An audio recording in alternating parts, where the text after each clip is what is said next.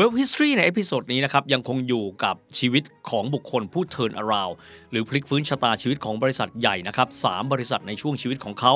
ไม่ว่าจะเป็นบริษัทยางที่ใหญ่ที่สุดในยุโรปอย่างมิชลินเรโน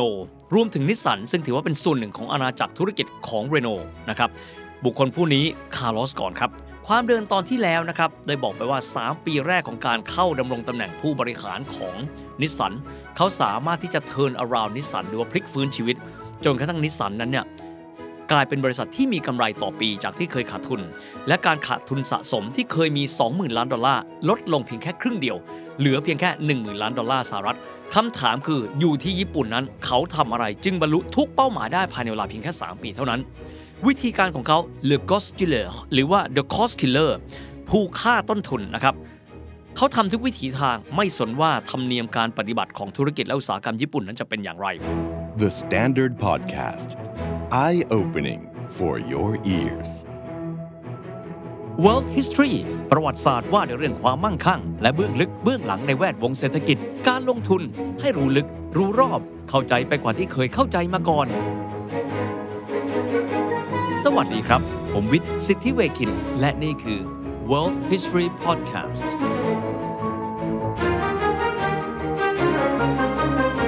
วิธีการของเขาเริ่มต้นคือการตัดคนงาน 21,000 คน โดยเฉพาะครับในโรงงานในญี่ปุ่นเอง มีการปิดโรงงานที่เขาคิดว่าไม่ทำผลกำไร 5 โรงงานในญี่ปุ่น เอาแค่ประเด็นแรกครับ ก็ถือว่าสะเทือนแล้วครับ เพราะญี่ปุ่นนั้นเขามีวัฒนธรรมการจ้างงานแบบ lifetime employment การจ้างงานตลอดชีวิต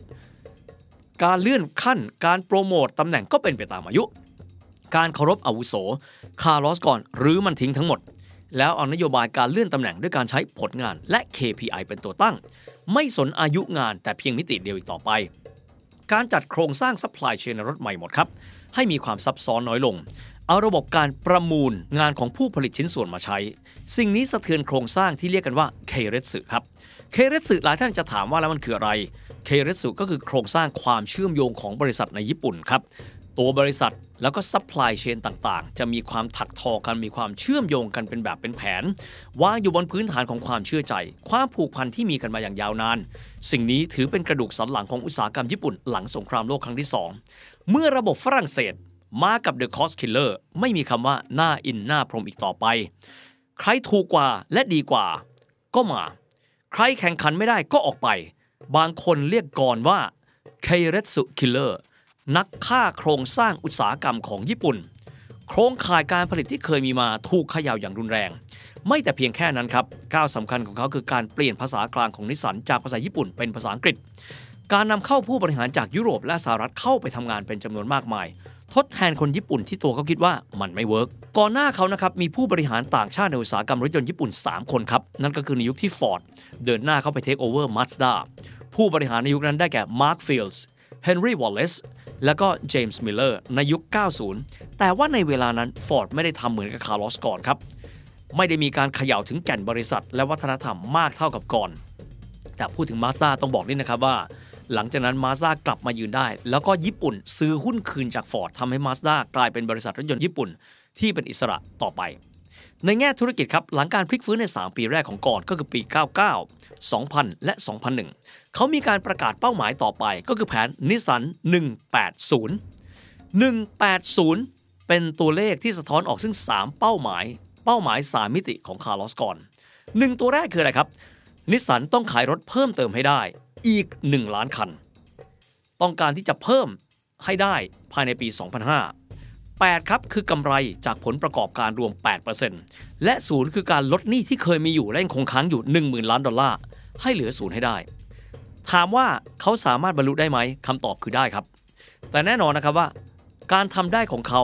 ผ่านการสะเทือนโครงสร้างขององค์กรญี่ปุ่น ที่ performance ของพวกเขาอาจจะดีเลิศแต่มันสร้างแผลในใจให้กับพนักงานบางส่วน อดีตพนักงาน อดีตซัพพลายเออร์หรือแม้กระทั่งสาธารณชนญี่ปุ่นที่ถือว่ามีความชาตินิยมอยู่มากๆ ทีนี้เรามาดูกันบ้างนะครับว่า เป้าหมายนะครับศูนย์ตัวสุดท้ายของเขา ก็คือการปลดหนี้ที่เคยมีอยู่ 20,000 ล้าน ลดลงเหลือ 10,000 ล้านใน 3 ปี ที่สุดแล้วเขาสามารถที่จะบรรลุเป้าหมายนี้ คือกำจัดหนี้ทั้งหมดได้ในปีงบประมาณนะครับ ในเดือนมีนาคมปี 2003 คือการปิดปีงบประมาณ 2002 พวกเขาปลดหนี้ได้จนหมดเกลี้ยง ทีนี้กำไรจากการปฏิบัติงานที่บอกว่า 8%เขาทำได้ 11.1%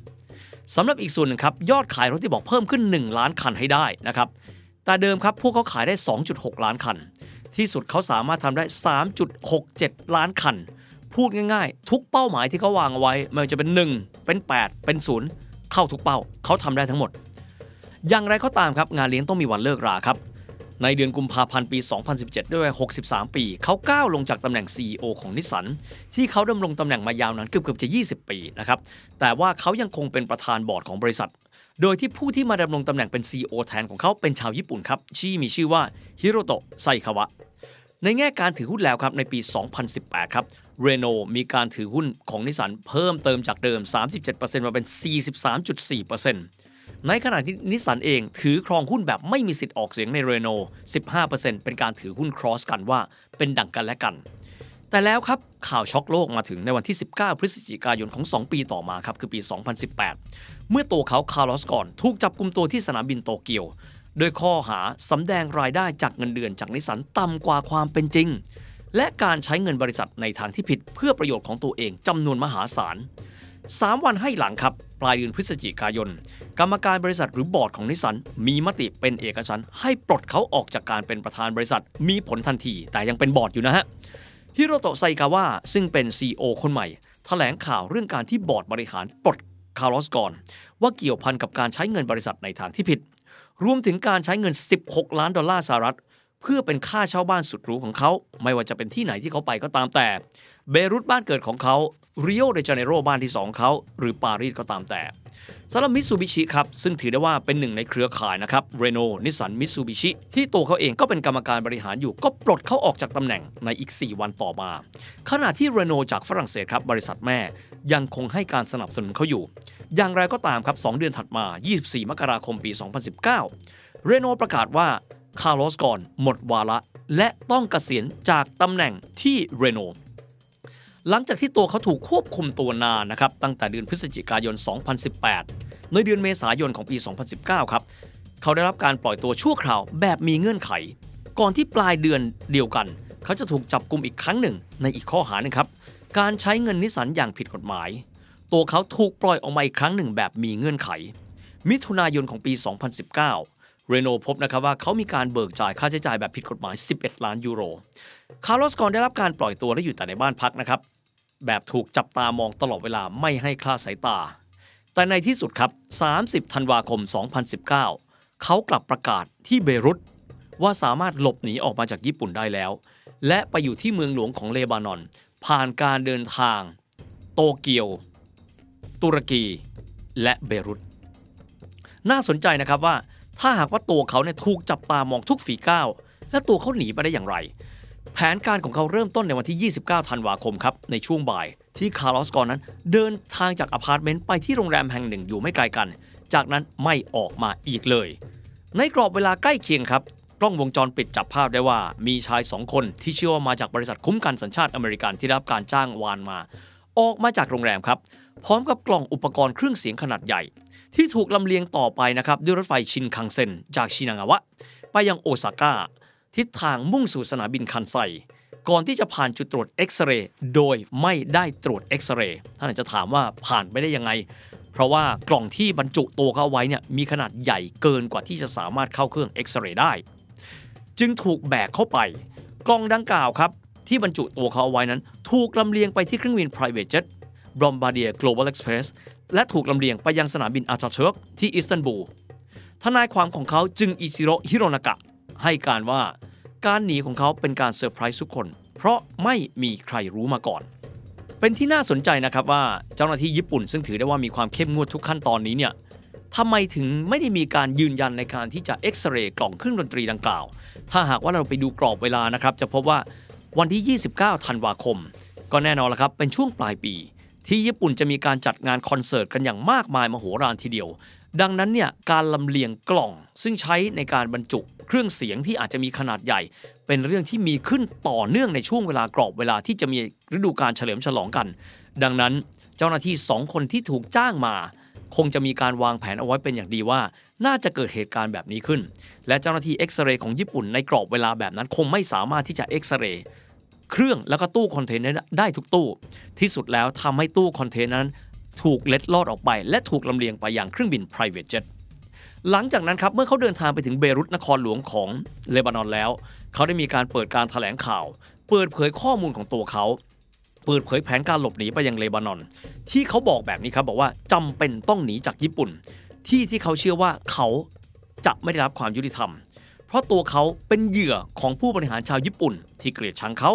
และยัดเยียดข้อหาให้กับเขา 2 มกราคมของปี 2020 ครับตำรวจสากลหรืออินเตอร์โพลซึ่งมีสำนักงานใหญ่ที่เมืองลียงฝรั่งเศส ออกหมายแดงจับกลุ่มตัวเขา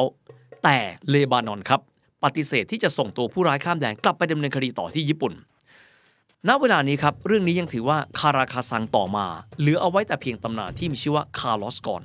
กับเกียรติประวัติในการพลิกฟื้นธุรกิจหรือ turn around ใน 3 ทวีป นั่นคือที่อเมริกาใต้ ที่ฝรั่งเศส และที่ญี่ปุ่น ให้พวกเราได้เรียนรู้ ก่อนที่เขานั้นจะเจอกับบ้านปลายชีวิตที่ซับซ้อนซ่อนเงื่อนมากกว่าหนังฮอลลีวูดซะอีก ส่วนความจริงจะเป็นอย่างไร คงจะต้องรอต่อไปแหละครับว่า